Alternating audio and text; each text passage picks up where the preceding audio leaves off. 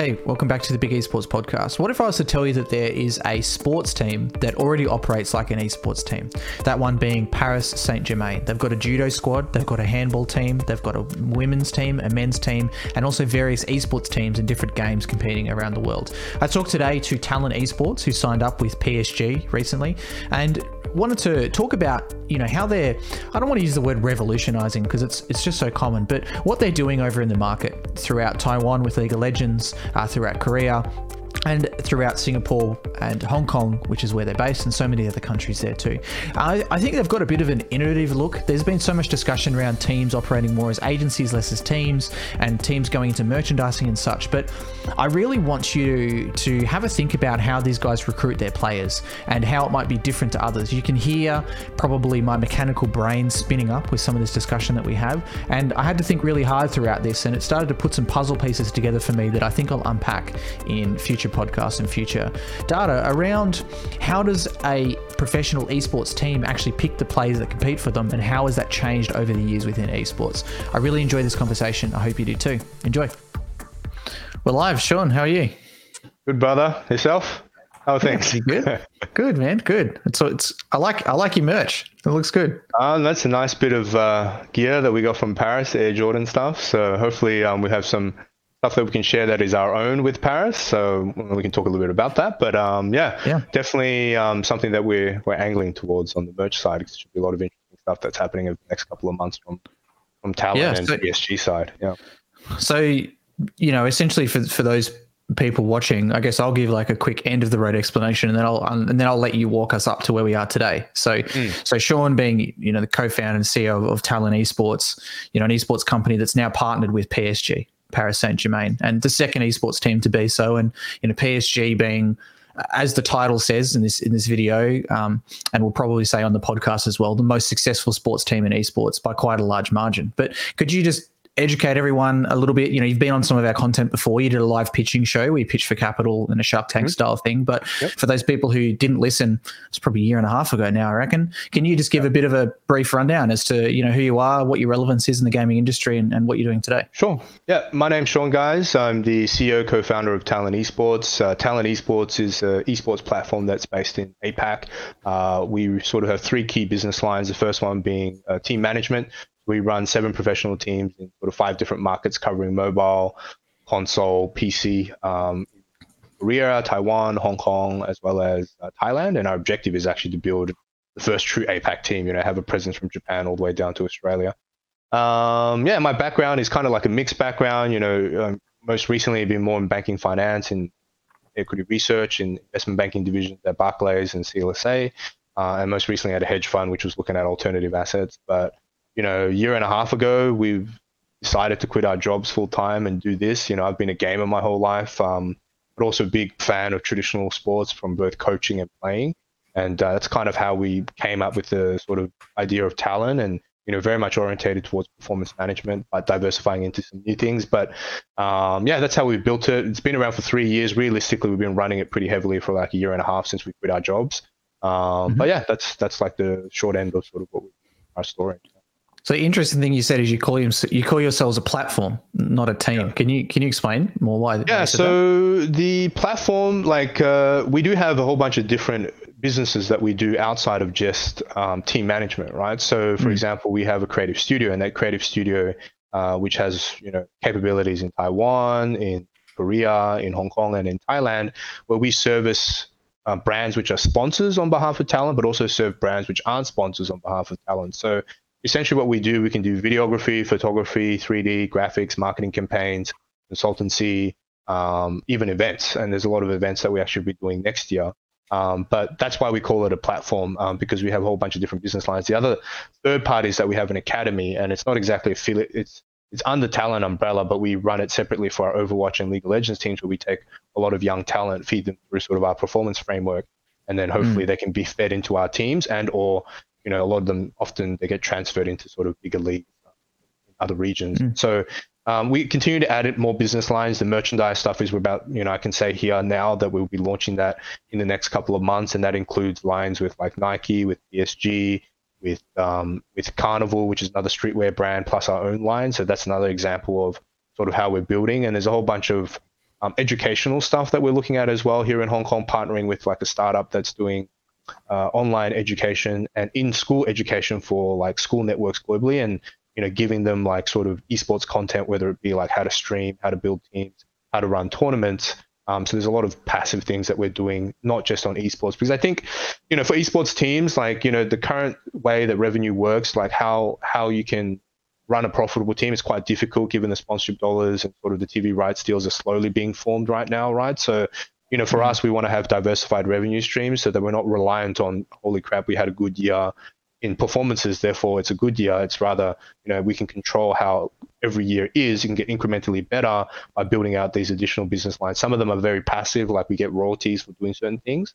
But then, you know, mm. we just try and like mix it up and have more diversified revenue streams. So we're not locked into just a team, right? Because I feel like right now in esports, it's difficult just to run a team, even if you're getting big fat sponsorships, even if you're getting like big TV rights deals, because you know the cost of running teams is actually reasonably high. Yeah.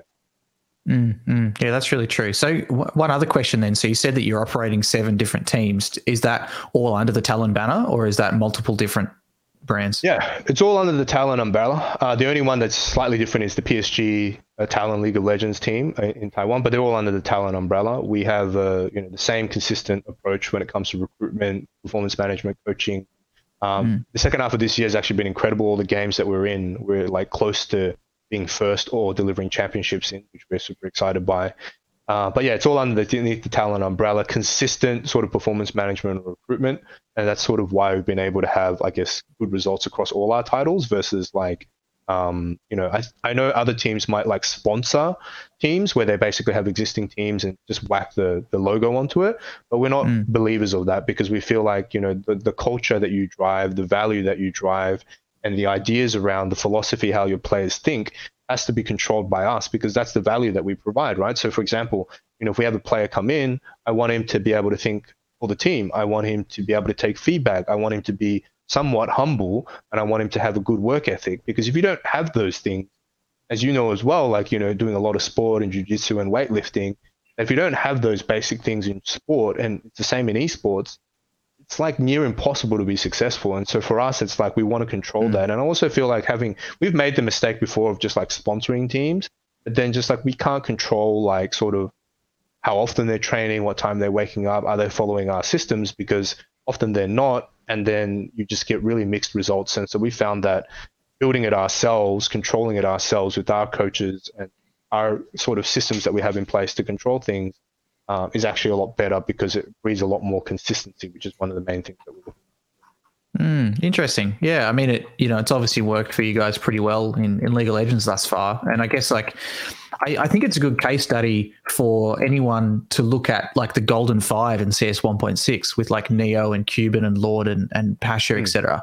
You know, these guys, well, except for Pasha, those guys were together for the best part of 10 years as a whole. And then Pasha, mm. I hmm. think, for maybe six or through everything, through when they were with ESC IC Box, when they were with Virtus Pro, when they were with whatever ABC team from CS 1.6 into CSGO.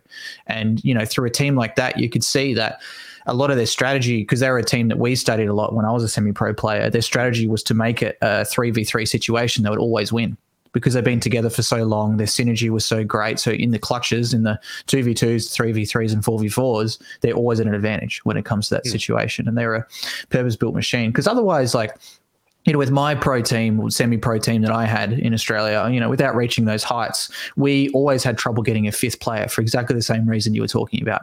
We had four people who were very on the same wavelength. We were all massive nerds, as in we used to just study the game like mad, more so than anyone else in Australia at that time, especially. And we were very tight knit, but we always had trouble finding that fifth. And, you know, when we finally found that right fifth who also had the skill to boot, we're able to, you know, qualify for our live finals and whatever that we played in. But it's it's interesting to see you're saying that, you know, it's the it's it's definitely not the way that most teams are taking it. If if at all, they'll build it around one star player. So I saw like an article come out from Team Secret CEO saying, if you were to do it again, would you do it the same way? And he said, yep, the way that I did it and the way I'd do it again was I'd pick one of the best players in the world or the best puppy, and then I'd build a team around him. And that's what we're seeing in Valorant now. You know, they'll pick up, you know, an esports organization will announce their new roster, which is actually just one person, and then say they're going to build it around that person. Yeah. But yeah. Yeah. Do you know anyone else in the market that's doing what you guys are doing in that respect? I mean, in in our region, not not that I know of, but I know, like for example, like the, a lot of the Korean teams are very much orientated towards like um, you know they, they find their own talent, they build their own talent out. I think there's a good academy system there, both for League of Legends and Overwatch. That's there. I think within like mm. Hong Kong, Taiwan, um, there've been some, but I think honestly, the sort of our our speed. Let's say we take League of Legends as an example, right? We got into that game November of last year. We got first championship within the first six months. We won the MSS, which was like a an event between Vietnam and and the PCS. We lost the final this time, which was a little bit disappointing, but we qualified for Worlds within the year. Um, if I compare it to some of the other teams and should talk them a little bit, but like, you know, they've been around for like five to seven years and never got a championship within sort of the LMS or within the LST region, which is now combined to become the PCS. And so I honestly think that what we're doing, it might not like, it, it makes a difference because it shows that like we're able to speed up very quickly and that we you know, able to basically bring together a bunch of guys. Like the guys that we have within League of Legends, of course, they're great players individually, but we are able to mesh them together into something that's like, you know, they've been at previous teams. Like our jungler and our mm-hmm. mid laners were at previous teams in the LMS that never won championships, but they came here and they won championships. And even our mm-hmm. Overwatch team yesterday in Korean contenders, we're just top of Group A. Um, we went through trials. We came from Pacific. We're a no-name team, bunch of players that people thought these guys were has-beens, and you know they played at big teams and weren't successful, but they came to us and then we've been able to put our approach to coaching into it and now they're like really good players collectively as a group and individually so i think like you know for us like one of the biggest things i think which is important is all the coaches that we hire like we get guys that are like want to die basically for the team and work incredibly hard and also like want to be like fathers for the players because in the end it's mm. like if you look at a top coach it makes it makes everything the difference and if we have the same philosophy around teamwork work ethic you know, ability to take feedback, being humble, um, all those things just add up. And I think, you know, we just put a lot of emphasis on that. I think we put a lot more emphasis than any other team, at least within our PCS region. I would say in Korea, a lot of teams are doing a really good job when it comes to academy and, and building talent up. But yeah, I, I feel like just sponsoring a team is just like it's yeah, it's hard. You know, there's too much room for luck. And uh, in our business, it's like we want to be able to deliver championships because right now at our stage, we're not the biggest esports team in the world. We're like a small to medium sized one. Like one mm. of the hmm. best PR methodologies is to deliver championships, right? And so mm. focusing a lot more on that and getting that right is good. And you know, we're starting to use a lot more sports science stuff as well. I can talk a little bit about next year. Um, you know, we're getting wearables, um, which we start going to incorporate into training. Um, we've also got a whole bunch of AI screen learning tools that we're working with a couple of startups from our investor network for like gaming. So, like for example, League of Legends. Um, mm. One of the tools that we're looking at now um, actually has API plugs into the game. You can track everything within the game, and then we tie that in with wearable devices, so how the how the feeling during the day, and trying to collect that data and see, you know, take that to the next level. Right? Did they not get enough sleep? Why are they playing like shit today? Why, why on the days that they did play well? What were the factors contributing to that? When, How was their engagement level? What was their emotional state? You know, things like that. We're trying to collect together and bring because I think like Mm. You know, we talk about building moats for esports teams, and performance for us is one of the biggest things. And you know, we want to add more and more of that stuff. And also, you know, a lot of this is with Paris as well. Um, we're going to be taking a lot from them from a performance management side on how they run their club and how we can replicate some of that within sort of our organization. Hmm. One one of the other things you said as well is you don't want to be reliant on good performances. So, do you guys have a performance bonus based sponsorship with with any of you with any of your brands at all? It's been something I'm thinking about a bit that I haven't really seen in esports yet. Uh, I think generally some of the conversations we've had, like if you qualify for playoffs and things like that, I think there is. But generally, we've kept it just straight fee. And then if we qualify for like MSI and Worlds, they get the right of first refusal to basically sponsor the team into those major events. Uh, for League, mm. we have like that type of arrangement. For the other games like Arena Valor and Overwatch, where it's kind of like, you know, we just say, okay, regardless for the whole year, what tournaments we go to, it stays the same. So it just depends mm. on the brands. I know like uh, in um in, in, in, traditional sports, a lot of a lot of the brands are like if I finish first, second, third, fourth, if I win a championship, you get particular bonuses. But at our stage mm. of conversations with a lot of the, the partners that we're talking to now, it's just purely a flat, flat fee. Um, and then we just try and deliver value. Of course, the good thing is if we go to playoffs, they get more exposure, right? Because the logos and everything, and those games are longer. But yeah, we just mm. tend to do a, a, flat fee for the time being. But I think over time, for sure, it's something that should be added in because uh, you know making playoffs sometimes you end up like last in our summer championship. We actually played more games in the playoffs than we did the regular season. so yeah, right. the exposure was like uh, you know even greater than the regular season. Yeah, yeah, that's interesting. I mean, that was similar to Team Nigma sent me through their deck um, from when they were still Team Liquid at TI, and even though they came second, they got the most screen time and most hours watched out of any team. Hmm. And you know, sometimes it, there might be advantage to going through the losers bracket because then you get to play more games on screen. Yeah, for sure, for sure. Well, yeah, I always thought that was interesting. You know, I started watching a little bit of um, the the Formula One Drive to Survive on Netflix, for example, and they talk about that a lot of performance bo- bonus based things from their sponsors in that sport.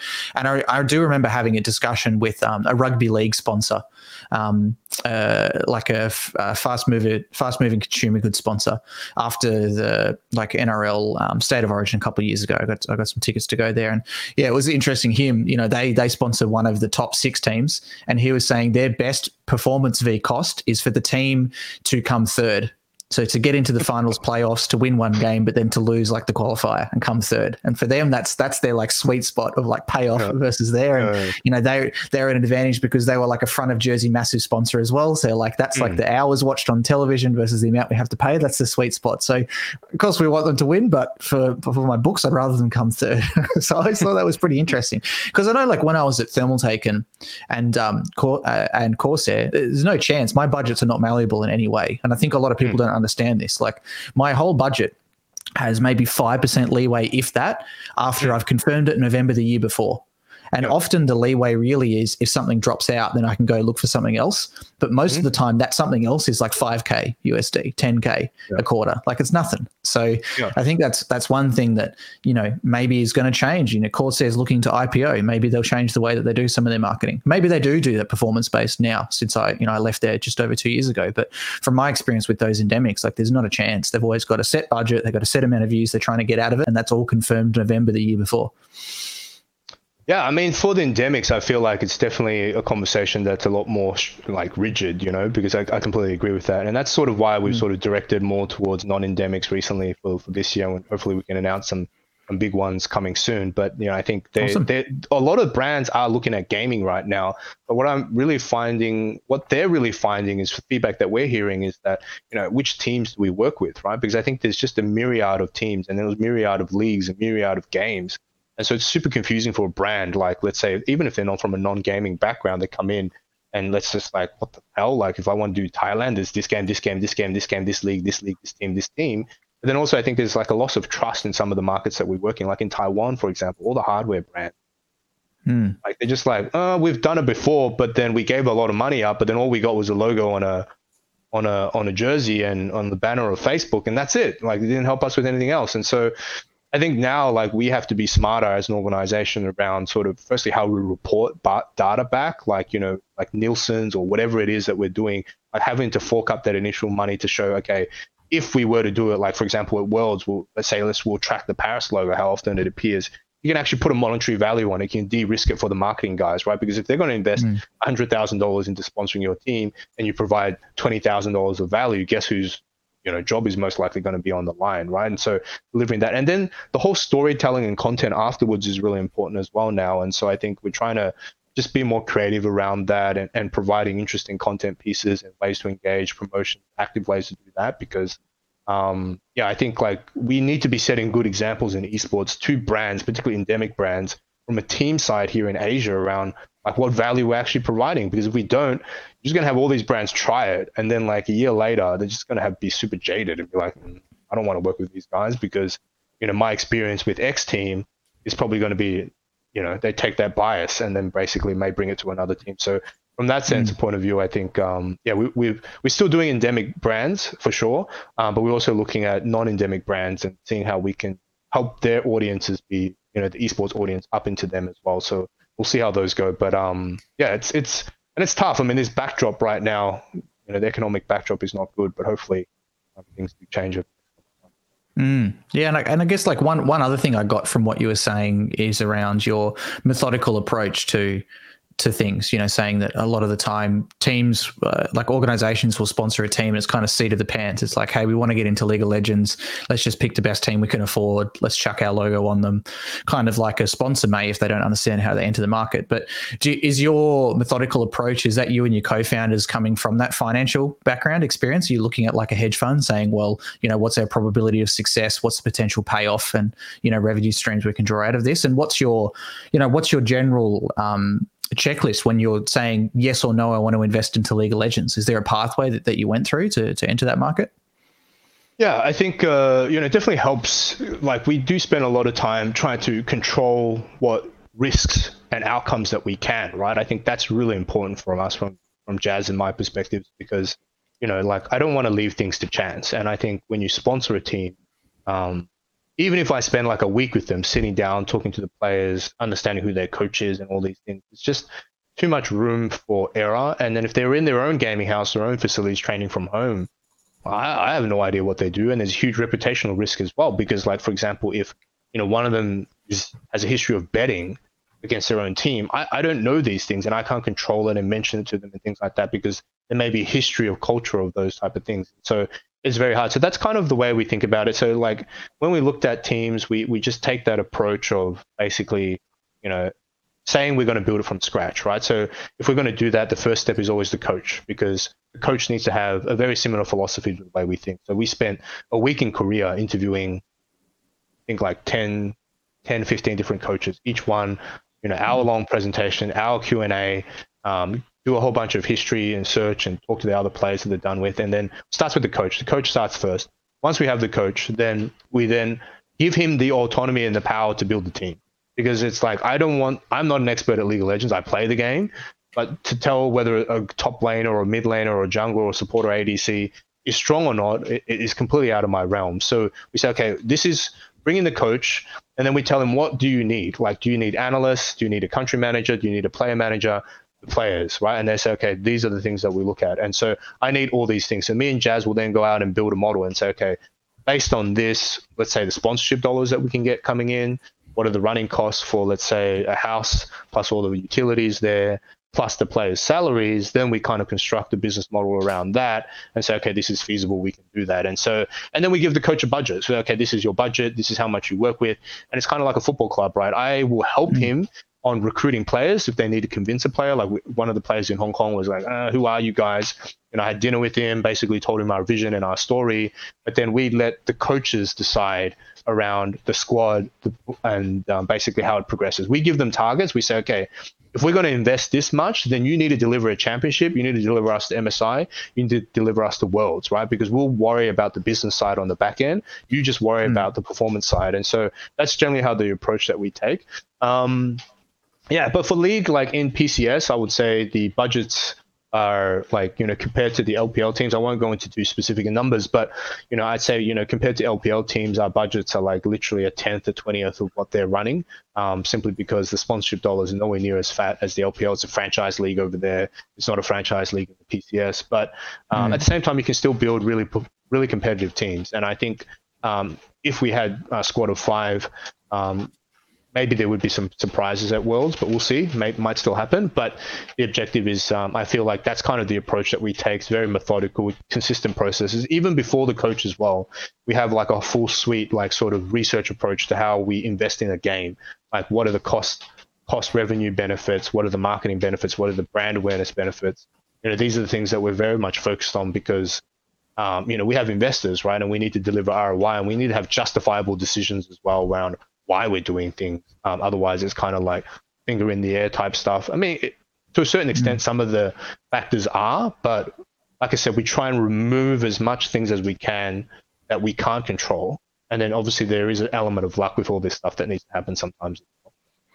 Mm, yeah, it's it's interesting. It's you know it's interesting the mode you know that, that you guys are going through to talk about that, and and it makes sense. And I guess touching on that, you know, touching on that budget um, type thing again. Like, is there is there a general contract value of, of players that are that are competing in the space. So like a LCS contract value I read is, is an average of around 300k USD. You know, like a minimum um, yearly salary for a CDL player in the Call of Duty League is, is 80k. Like, are these are these players being paid full time livable salaries still, or are they considered yeah, part time? Yeah, yeah. I mean, yep. The the top guys, you know, I, I, can share that. You know, top guys are you know on like four, five, six thousand US a month, right? That that's pretty yep. standard. Um, the minimum salary that is said is is, is like I think not that high. It's like way lower than that. But um, there is a minimum standard that the publisher sets. Now, um, for us, the way we kind of look at it is, if in 2021 we get some sponsors, like bigger sponsors in, we'll reinvest it back into the team because it's. I mean, our objective is to build like a G2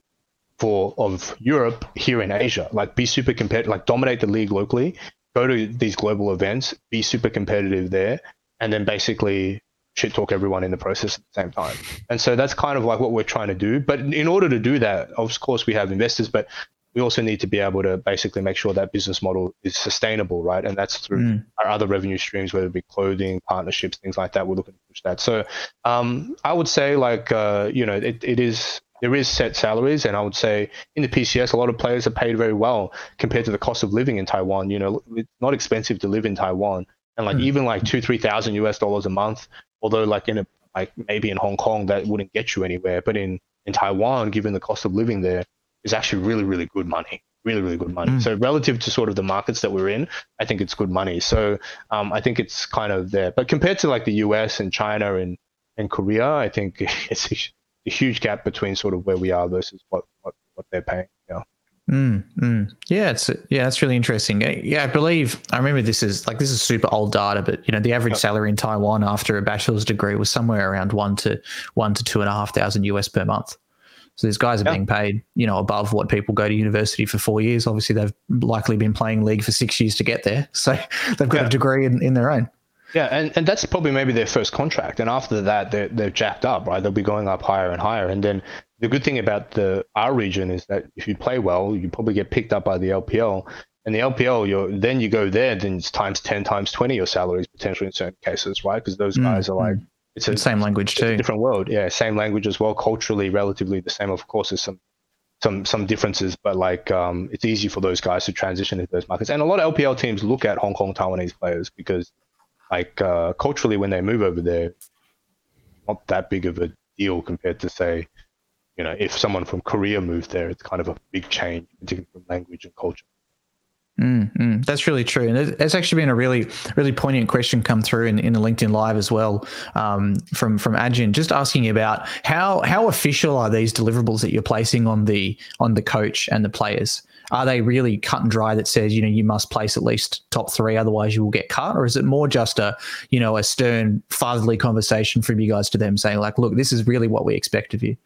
Uh, for the players, um, the coaches are pretty strict. Uh, you know, I think it also just depends on the situation. Like this year, with the whole COVID stuff, it's near impossible to transition players in and out because of the whole travel restrictions that are there. But for the coaches, yeah, we're, we're pretty strict about it. Like particularly if the budget that they want and the squad that they want to build is is expensive, and and, and we say, okay, we trust you because we've interviewed you through this process.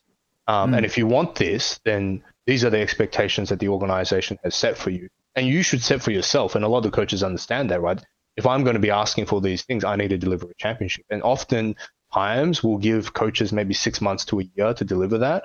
And obviously, we most of the time we will have you know feedback loops that are occurring every one to two weeks. I catch up with the, all the coaches on a regular basis talking about how things are, and obviously we see the results.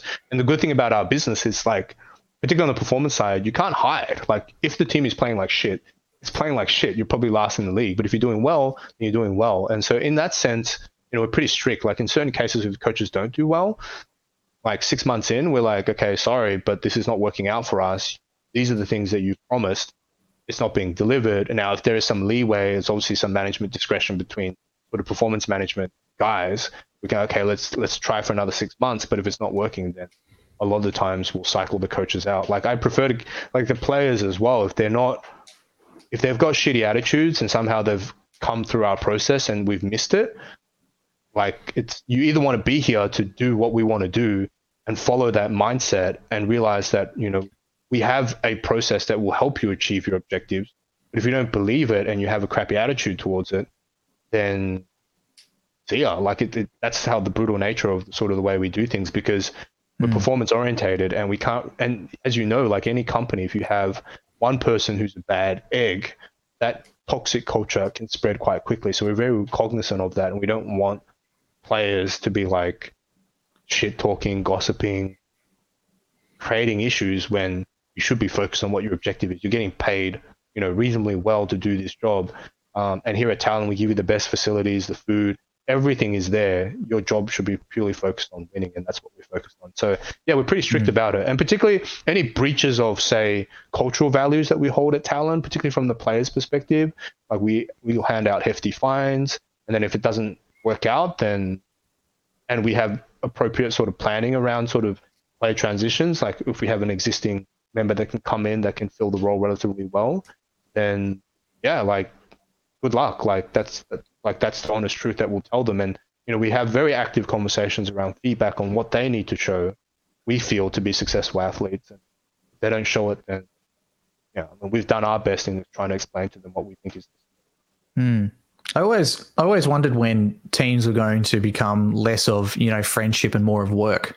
Like if you're if you're going to have an NRL team and they've got a starting roster of was it fifty or fifty five, something ridiculous, right? They're obviously not all friends, and they obviously don't choose who gets into the team. Sure, they might have a say if you know one person's really not gelling well, but it's very unlikely that you know unless you're uh, you know absolute superstar in that team you know i doubt they ask anyone but lebron james who to sign up to his nba squad. Maybe that's different because there's only five people on a court so you're a bit more tight knit and i had this same discussion with peter dager ppd from dota 2 who's won the international before placed highly many times you know really kind of you know one of the greatest players to ever come out of north america in dota 2 and you know my question to him was um, I felt like in Counter Strike, if I was to replace a player, even at a semi-pro level, it would take me a long time to get that that replacement player up to the level of where we're ready to do everything. Because in Counter Strike, there's so many strategies where you have to come out third and you have to check corner A, B, C, D when one minute twenty seven's on the clock, and there's a code name for that strategy. And mm-hmm. you know you've suddenly got to place yourself into 50 different strategies across seven different maps and understand that. Where as he said in, in a game like Dota 2, it doesn't really matter. He said if they're a good player within two weeks, they're up to the level and gelling with the team just as well as anything else. And that it sounds a little bit similarly to, to how you guys are wanting to run it there with, with that, where in the past it's been players and friendships. There's been, you know, the toxic two that kind of bounce between professional teams and they won't split up and they have to go with each other. There's been, you know, awkward teams which have, you know, like say with mine, we've got four people. And for us, it was, you know, uh, it's it's hard because in Counter Strike you often hold a site with someone as well. So you've got pairs of people that go around, but Counter Strike's mm. a five v five game. So how do you establish that? And and if you're trying to fill a specific role that's you know oversubscribed in the industry, it's really hard, or undersubscribed, it's even harder again. Um, but it seems like for you guys, you've gone really much more towards more of that professional sports team model, which is you know we choose who plays, we pick the best person for the job, and you guys have to be friendly, but you don't have to be friends. Yeah, I mean, it, in the end, we're here to win, right? And I think that's the, the thinking. And I completely agree with you. Certain games is different. Like Rainbow Six Siege, for example, which is, I guess, somewhat close to CS:GO. Yeah. The amount of calls that guy that team has is actually disgusting. Like they have a playbook that thick of every single. Because in in R6, like even if there's say six pillars in a room, they have a call for each particular pillar because when you're coming around the corner, you're pre-firing a lot of the times. You need to be able to aim that there. And so what we're doing in, let's say, Rainbow Six title is that we have a young academy team that sits underneath it that basically we teach them all the calls and basically let them work on their raw strategy. And when they move up into the senior team, that's when you basically try and integrate them. But at least from a calling perspective and the strategies for the maps, they're on all those training sessions. So they have all those details readily available. So when they tr- transition up, hopefully it's a bit easier. I agree with you. For like league and MOBA titles, it's definitely a lot easier to gel the team because, of course, it's kind of like um, I don't know, like a little bit of football. If you like I've played five-a-side football, if you have a player who understands the game really well, has good game sense, then like in a very short period of time you can catch up on that skill set. But yeah, I think it's really important also to plan right as clubs because it's like for our job is to create a system where regardless if a player comes or goes or a coach comes and goes, that we have somewhat of a system that can be easily replicatable that people can come in and out and basically fill those particular roles. So we do have a lot of online teams where of course we don't house them in our gaming houses, but they're basically who who sit with our coaches and teams and go through strategies and calls and understand what the process is when they do get called up, if and when they do get called up. It's a lot easier of a transition because they already know what the play style or the thinking of the coach is, which I think is really important because um, you know we need to be doing that because I think it's like talent retention and building for us is one of the most important things. We want to deliver championships, and so yeah, we're constantly mm. thinking about that. But yeah, I agree. Certain titles definitely for first person shooters it takes a lot longer. but for MOBAs it can be a little bit easier. I definitely agree with. Mm. It's funny you were mentioning about the playbook. While you were saying that, I went to my Google Drive and I found we, we've got our our um, CS 1.6 DE Inferno strategy guide here, and it's yeah. and it's five pages long. Yeah. On our, on our Google Drive. Remember that we were yeah. one of the. We were, I think we're the only team to take a notebook to our our, our tournament that we played live, and it wasn't received very well by the other teams. They didn't like us taking notes behind them, apparently. But I mean, that's that's just standard in esports these days, right? Massive amounts of Google Drives that have strategies for for every map, every situation that can happen. Yeah, I mean that's why we're using a whole bunch of different tools. Like one of them is actually called Insights.gg. I'll give them a plug, right? These guys, like we use them for Overwatch very extensively, and it's like mm. a AI screen-based learning tool that allows our coaches to basically um, take gameplay footage, condense it down very quickly into the key moments of the game, and then basically deliver feedback in a very constructive way. Um, that that is like tools that you need because like when we scrim in League of Legends, the same thing. I don't want to have to like have a guy edit through like you know four hours of footage to find the key moments. You want a tool that can pick it up and say every team fight, every dragon, every pathing of the jungler. These are the things that you did wrong or right, or these are the things we need to do, and give the coaches those tools to be more mm. efficient and effective. And I think like next year as well, like we just want to continue to expand. Like you look in football, like they scout their opponents significantly, right? And so adding more of these data-driven approaches around what our opposition is playing, how they path, how they move, uploading their previous gameplay footage, getting some sort of tool to pick it up, analyze it, and then give our coaches sort of tools that they can work with faster. Um, that's really important as well because like these things are the difference, right? And if like we have advantage and access to these tools earlier, um, that, it makes a big difference to how we sort of uh, build our team, how we approach feedback, and how we manage performance management. Mm, mm. No, it makes a lot of sense. So, yes, you know, one, one other topic that um, we started to get into, but then diverted from, is is what what makes PSG so successful in esports. So, like some other examples, we've seen some some basic collaborations between um, Fnatic and, and, Manchester. You know, the Manchester team walked out wearing a, a joint jersey with Fnatic or a joint um, kind of jacket that they took off when they played. You know, we've seen a, a collab drop with FaZe as well. We've seen AS Roma has had a, a fairly in depth partnership with, with Fnatic throughout Gfinity. You know, AS Roma Fnatic playing in there. And then you know bits and pieces. There's a AFL team in Australia that has a current League of Legends team, which has no naming rights shared, but they own them as, a, as an equity, um, mm-hmm. as a hundred percent equity stake, and a few others around too. But if you were to compare all of those to to PSG. I mean, PSG, and, and it says in the title of this LinkedIn Live, and we'll probably say in the, in the bio for the other podcast as well. PSG has been involved with LGD from China for a long time in Dota 2, you know, they delivered for them was five top five placements or thereabouts within within the international, just counting them here. So one, two, three, four, five. Yeah. So 14, 15, 17, 18, 19, all fifth to second within there, mm-hmm. you know, at, at $10 million plus prize pool. That alone before signing with you guys now that you've qualified for Worlds just shows that they've had so an, an, unfathomably amount of success compared to any other sports team that's come into the space. So how how do they support you besides just a joint collab merge drop or, or just some naming rights? Like what makes it special?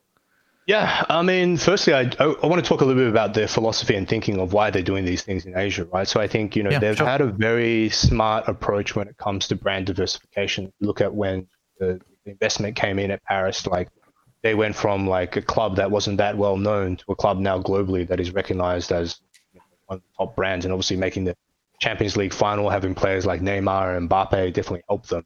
Um, but you know, even things that they've done with like Air Jordan, right? Like things like that have really helped explode their name and the celebrity endorsements that they get with like LeBron and you know, LeBron's walked out many times with Paris jersey. Uh, same with Beyonce, Jay Z, Justin Timberlake, you know, the whole works. But I think they're really about brand diversification, and I think that's really important because they actually have an active department that is focused around these things. And I think that's that that that is something that definitely shows at a club that they're focused on which I think is important.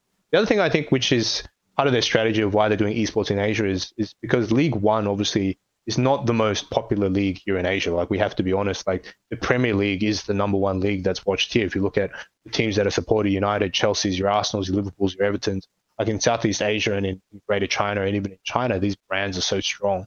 And so, mm. just by a product of the fact that they're in League One, um, you know, the viewership is not always there, and so they have to look at alternative ways to expand their audience here in Asia. So with LGD, I think it's a perfect fit into mainland China to build that Paris brand. That's so strong. And also mm. recently in Korea and Japan, they've opened up a whole bunch of uh, partnered with like brands to do street collabs as well, because fashion is a big part of what Paris has done as well. And so I think just just to talk about their philosophy, it's just brand diversification. How do I get this Paris brand in front of as many people as I can in Asia, and also build that awareness? And I think that's what's super cool about what they're doing.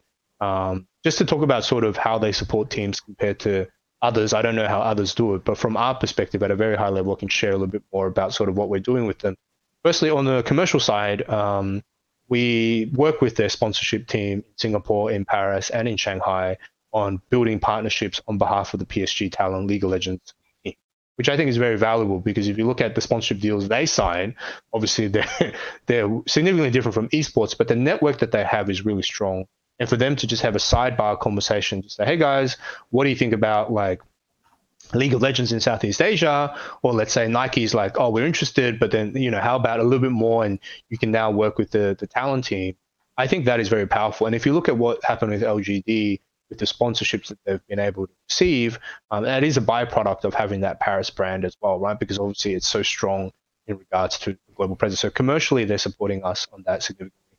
On the marketing side of things, there's obviously the PSG esports, PSG sort of social media platforms, which are basically integrated with us. We have direct line with their social media team. So if we want to post something, get them to share something, push certain things out, that's all available. What's also happening is that they're doing more integration of esports into the PSG brand. So in the future, perhaps it won't be separated. It will just be under the PSG brand, which even creates more value because you're not PSG esports, you're just PSG, right? Because they've mm. got like the handball teams, they've got the judo teams, they've got the women's soccer team. So they're trying to integrate more of their teams into the actual PSG ecosystem. Um, no. Further to that, on the performance side, we actually will be spending at least once or twice a year in Paris with our coaching staff and our players to observe, learn, and basically grow together on how they manage their football players, their judo team, their handball team, so that we can take lessons from that and apply it to esports. Because esports right now, as you mentioned, a lot of teams perhaps aren't thinking about it. Although we have a slight philosophy around performance, I can still learn a lot more, and as Talon as an organization can continue to learn a lot more uh, around how they manage. Because even minor details like what lighting you use in the office what type of food you eat, when you go to bed, what time you wake up, what are you drinking, what are you drink, what are you eating before the game, what are you eating during breaks. All these little things we're trying to develop and grow further and build a playbook within esports. And I think Paris definitely is super open to us going there multiple times and basically working with their performance and coaching staffs and say, this is what we do, these are the things, and this is why it matters. And also, it's good to show our coaches, hey, you know, at the highest level of sport, this is what is done on a day to day basis, and we need to try and hit that level, even if it's like 50, 60% of that, because the physical training obviously is not as intense, but we need to learn on that. And then lastly is on the merch side. And so, you know, we have a swathe of uh, merchandise opportunities there. Fabienne, who looks after the, the, sort of partnership side there, is incredibly open to working with ideas when it comes to merch. And so even if you look at the logo that we were that Paris allowed us to do with the bird, cresting over the PSG logo. I think that's been awesome because from a fashion perspective, it's a really great combined logo and they're super open to mm. doing things like this. And even if we bring in, let's say, a headset sponsor or a gaming chair sponsor, we can actually go to PSG and be like, hey, um, you know, Secretlab wants to do a, a chair with us, right? Can we do it? And if they're okay with it, we can go take their IP and do a lot of these commercial opportunities, which I think is very powerful because the PSG brand obviously is is way stronger than Talon's currently because obviously we're still a very young organization. But to be able to combine the two and then market it and push it together, I think is really, really strong. And so I just want to say that from from my perspective, their team is very available to us, which is really important. And also they're very open to and they're figuring out better ways how we can integrate into PSG and leverage their network uh, in order to help them build their brand in Asia, which I think is a really important thing because um, they're open and that's the and that's the biggest thing right because they get esports they understand it they understand the value that it brings the audience that it brings for them and then they're trying to support it in many different aspects which i think is really powerful compared to you know some of the other teams. But I, I don't know what the other teams do. But from Paris's perspective, these are the things that they're supporting, and um, you know we have dedicated resources that we can call upon at any time to say, hey, what's this? What's that? Can we have some help with this? And they're actually very open to supporting us, which is I think is very very very good from a club that you know is doing many things and um, also manages one of the biggest football clubs in the world, right? Mm, yeah, and and while you were talking, I was I was looking at um at their Twitter as well, just like the stuff you were saying. I never realized that they they they already operate like an esports team. They've got a judo squad. They've got an esports team. I can see yeah. here. They've got a they've got a female squad as well. They've got a different Twitter for Brazil, Japan, the UAE, Indonesia. They've got a different Spanish one. Obviously, they've got their French one as well, and an English one. And they've also got a handball team. I mean, that's you know, it's it's crazy compared to any other team. They seem to be so diversified. And the other the other really interesting thing that you said too, that I think I haven't thought enough about, or like other people think about too, is it's not just about like like what's the goal for this? It's not just the goal for them to get younger, new audiences. It's a goal for them to get into Asia, which mm-hmm. is so the so the joint goal. Um, and I think that's an important one too. And I think people forget, in my opinion, that's why FaZe's investors are so um, interesting to me. Clinton Sparks told me that he brought Pitbull to FaZe because he wanted that Latin American audience.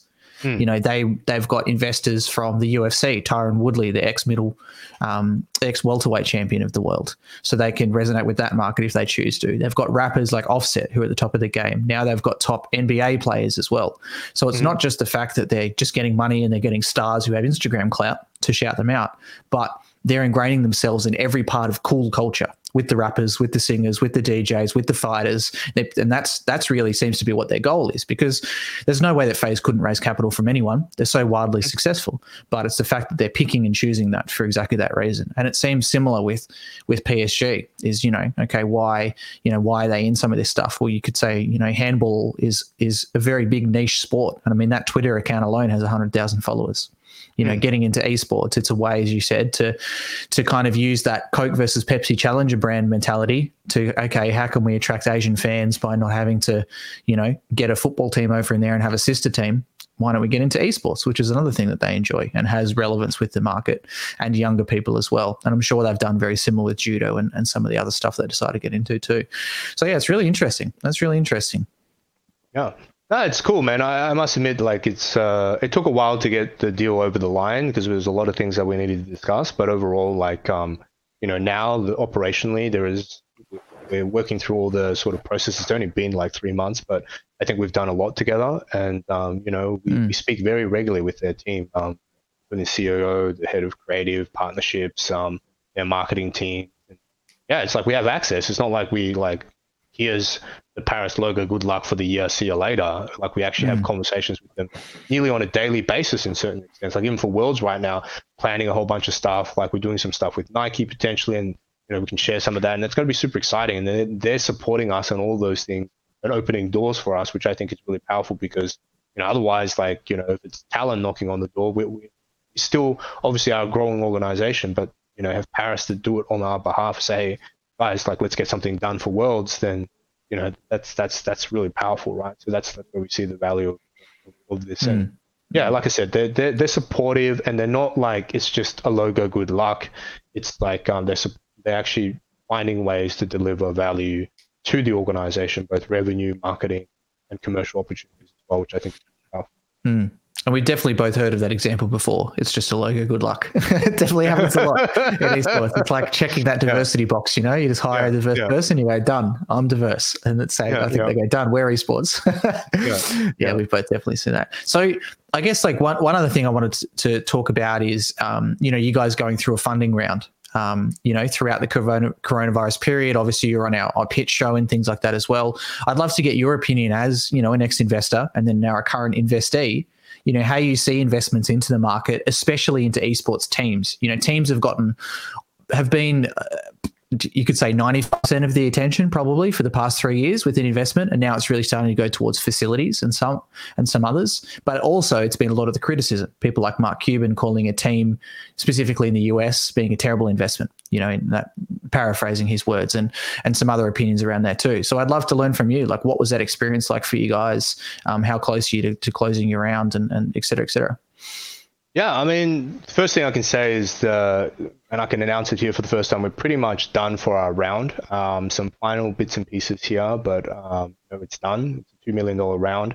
um, and uh, we're very happy with getting it done, given the whole backdrop of where things are at. Um, you know, this year has been a crazy year for markets, a crazy year for economies, and a crazy year for investors. But um, at the mm. same time, I think it's the whole COVID situation has helped us a little bit because of the fact that you know gaming has become a lot more mainstream. Esports has garnished a lot more attention, and perhaps it's accelerated that attention over this last six to seven, eight months of where things are at.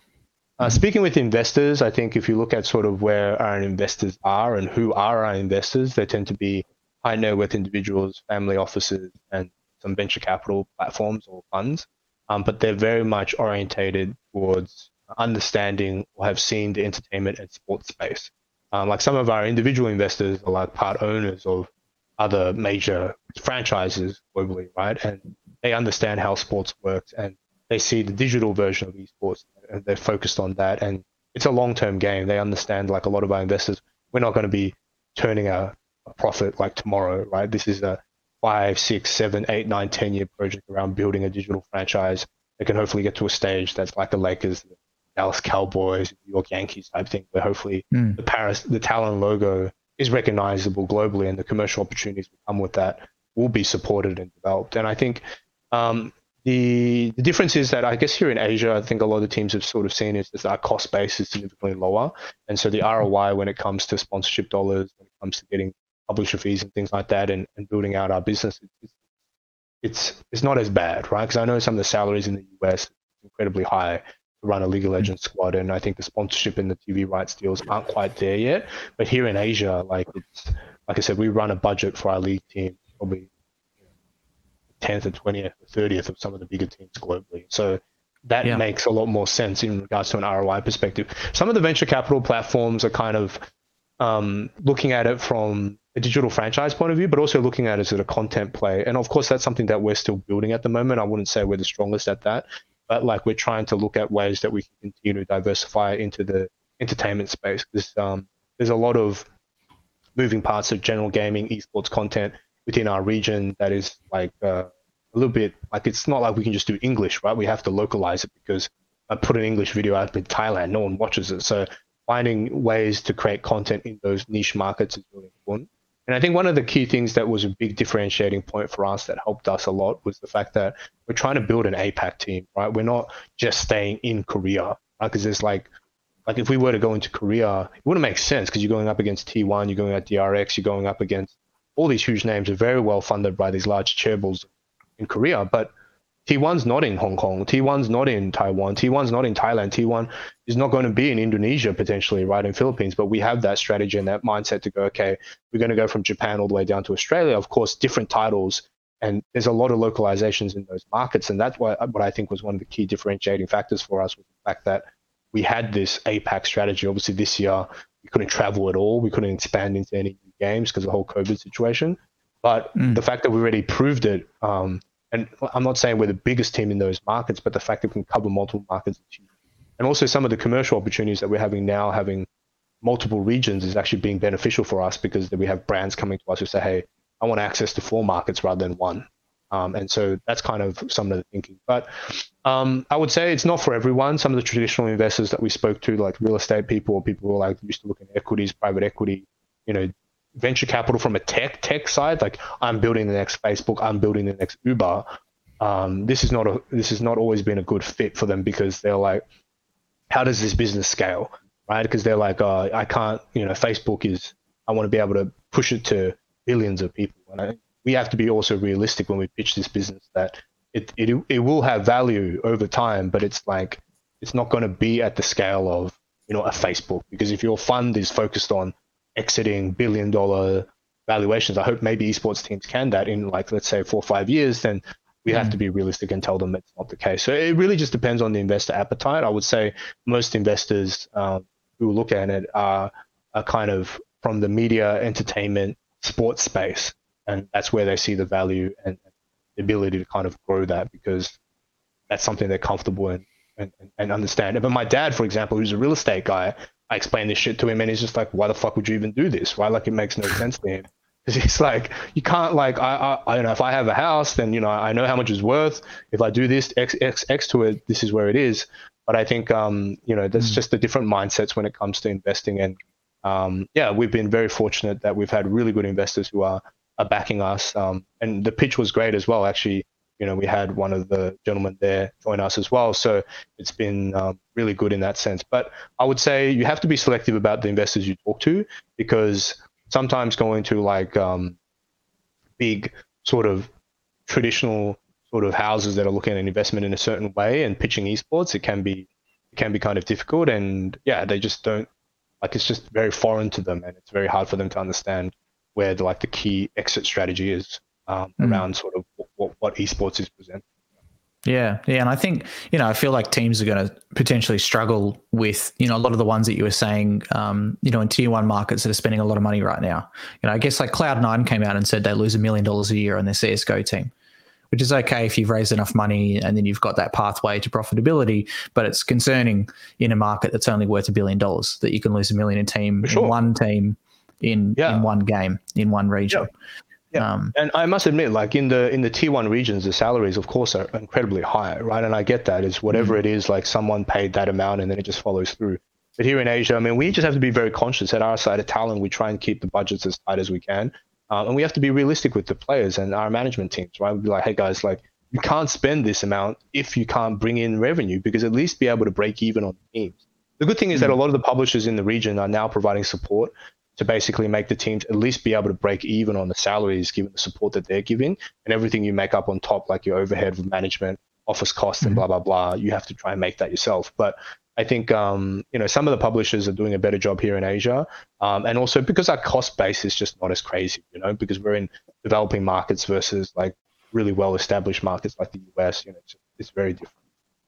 Mm-hmm. Yeah, that definitely makes sense. And, you know, definitely like in positive towards teams one of your advantages. You know, one of my friends is looking at an exit at the moment. He has a gaming agency that looks after YouTuber talent and Twitch talent. And, you know, he's sold he's sold four million dollars since since the coronavirus period took off, you know, in, in mm-hmm. brand deals as a whole. So he's doing quite well. But his issue is his exit multiple is extremely low because as an agency, you don't really own much. You own the contracts for the period of time that the people are there, and you own like a little bit of clout with, you know, some of the top talent might know who you are, but you don't own a brand at all. And there's no brand to sell. So I think he's a little disheartened the fact that, you know, he can sell four million dollars worth of revenue, but he's not even going to get a four million dollar buyout offer, let alone a multiple. You know, on top of that. Um, well, the so. the option there is uh, get him to speak to an esports team and then run that revenue through the esports team, and they can deliver the value from them. Because uh, you see a lot of that happening within the space is consolidation of revenues, right? Because it's like mm. esports team value multiples are, um, and that that happens always in finance. You see that a lot on the reverse listings in various markets. But yeah, I mean, it's just basically an opportunity there to be able to but yeah, it is true. I mean, we have the brand, right? That's the difference. And the commercial opportunities that come with that brand later on are very powerful because if you get to a stage where you have, you know, tens of millions of followers globally, uh, you know, you can do certain things. Like Team Liquid recently did a a paywall behind some of their like sort of particular content platforms, right? You can get early access, similar to what a lot of the football mm. clubs does. And even if 10% of your fans sign up to that, that's really powerful because you don't need to market that. That's already there. You capture it, you put it in, and you can build mm. that out. So definitely, I think from the brand perspective, and even the clothing side, look what Clan FaZe has done. It's freaking amazing. Because congrats to them. I'm in complete awe of how they've done it. But that mm. brand mm. that they've built just markets itself now, right? You put any piece of clothing, any collab on that, and it just sells out like hotcakes. And and mm. that's sort of the value of that brand being able to be pushed. So I think yeah, for sure. But you know, a lot of these agencies as well. I mean, credit to them; they're fantastic at doing their jobs. I mean, it's just like um, it's a skill set that's very hard, and a lot of esports teams need to be better at doing it because um, right now, I would say, you know, we generally here in Asia, I feel at least in where we are, not done the best way. Yeah. Yeah, for sure. So we're gonna we're gonna have to do a follow up of this. I think after a couple of months to talk about um, you know some of the problems that you guys have had getting players to the League of Legends World Finals and and also you know where you guys take your PSG partnership. But you know besides um, besides the general of you know you guys have Worlds coming up and you've got two replacement players, what else is on the on the new horizon for Talon? What what sort of trends are you looking at? What are, what are you looking to to launch? Yeah, so definitely on the merch stuff, um, the next couple of months, you'll see some stuff happening um, there. Um, we'll have uh, a number of different collaborations with Nike, PSG, our own line, and Carnival in Thailand.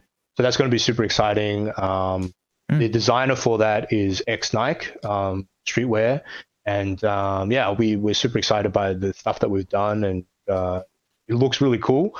And I hope that like the whole marketing and PR campaign that we have behind it is going to be super exciting. So look out for that. That should be really really interesting. Um, we will have a number of big partnerships that we're going to be announcing going into 2021. We've been working with those last couple of months. Um, so that should be really, really cool. Some of the brands, endemic, non-endemic brands, so it should be super exciting to be able to share sort of what we're building in that space. And I think the content that will come with that, I think, will also be super interesting.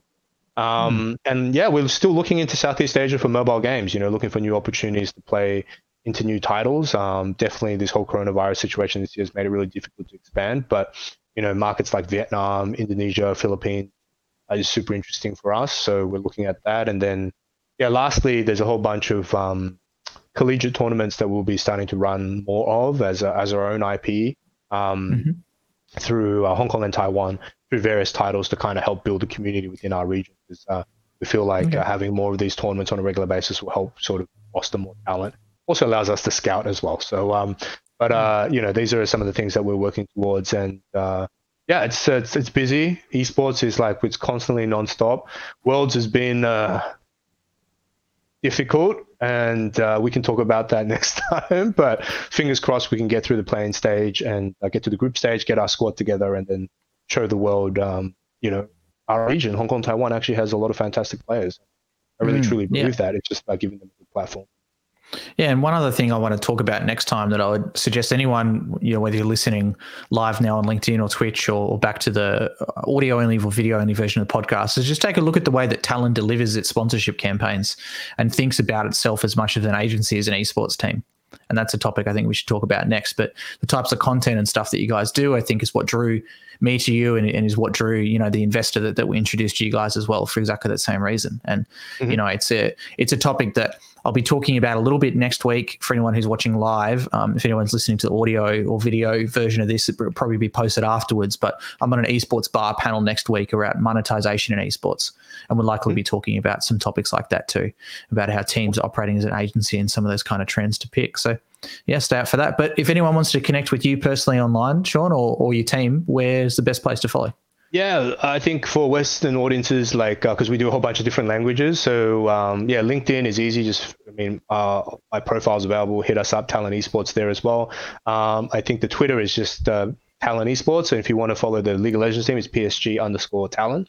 Um, so Twitter is probably the best place to engage with us. Our Facebook pages tend to be in like Thai, Chinese, Korean, so um, language might not might not be the best. But um, yeah, feel free to reach out to us. And then if you want to send us any details, info at talonesports.com. That's our email. If you want to reach us for anything else, um, we track that on a regular basis. Happy to chat. And, you know, we're always open to building the awareness of esports and education in the space and getting people to understand what's happening here in Asia. So, you know, people interested to understand what's going on here, let us know. And happy to chat more, man. And appreciate getting the opportunity to talk on the show, bro. Appreciate that. And it's been good. Yeah, no worries, man. No worries at all. There's a lot of appreciation coming through in the live chat. So other people enjoyed it too, and, I did as well. So thanks, man. And, and thanks to everyone for tuning in, whether you're live on Twitch, LinkedIn, listening to the video, or the audio only version of this podcast. Once again, we're doing this every week. So hope you guys enjoyed. We'll see you soon.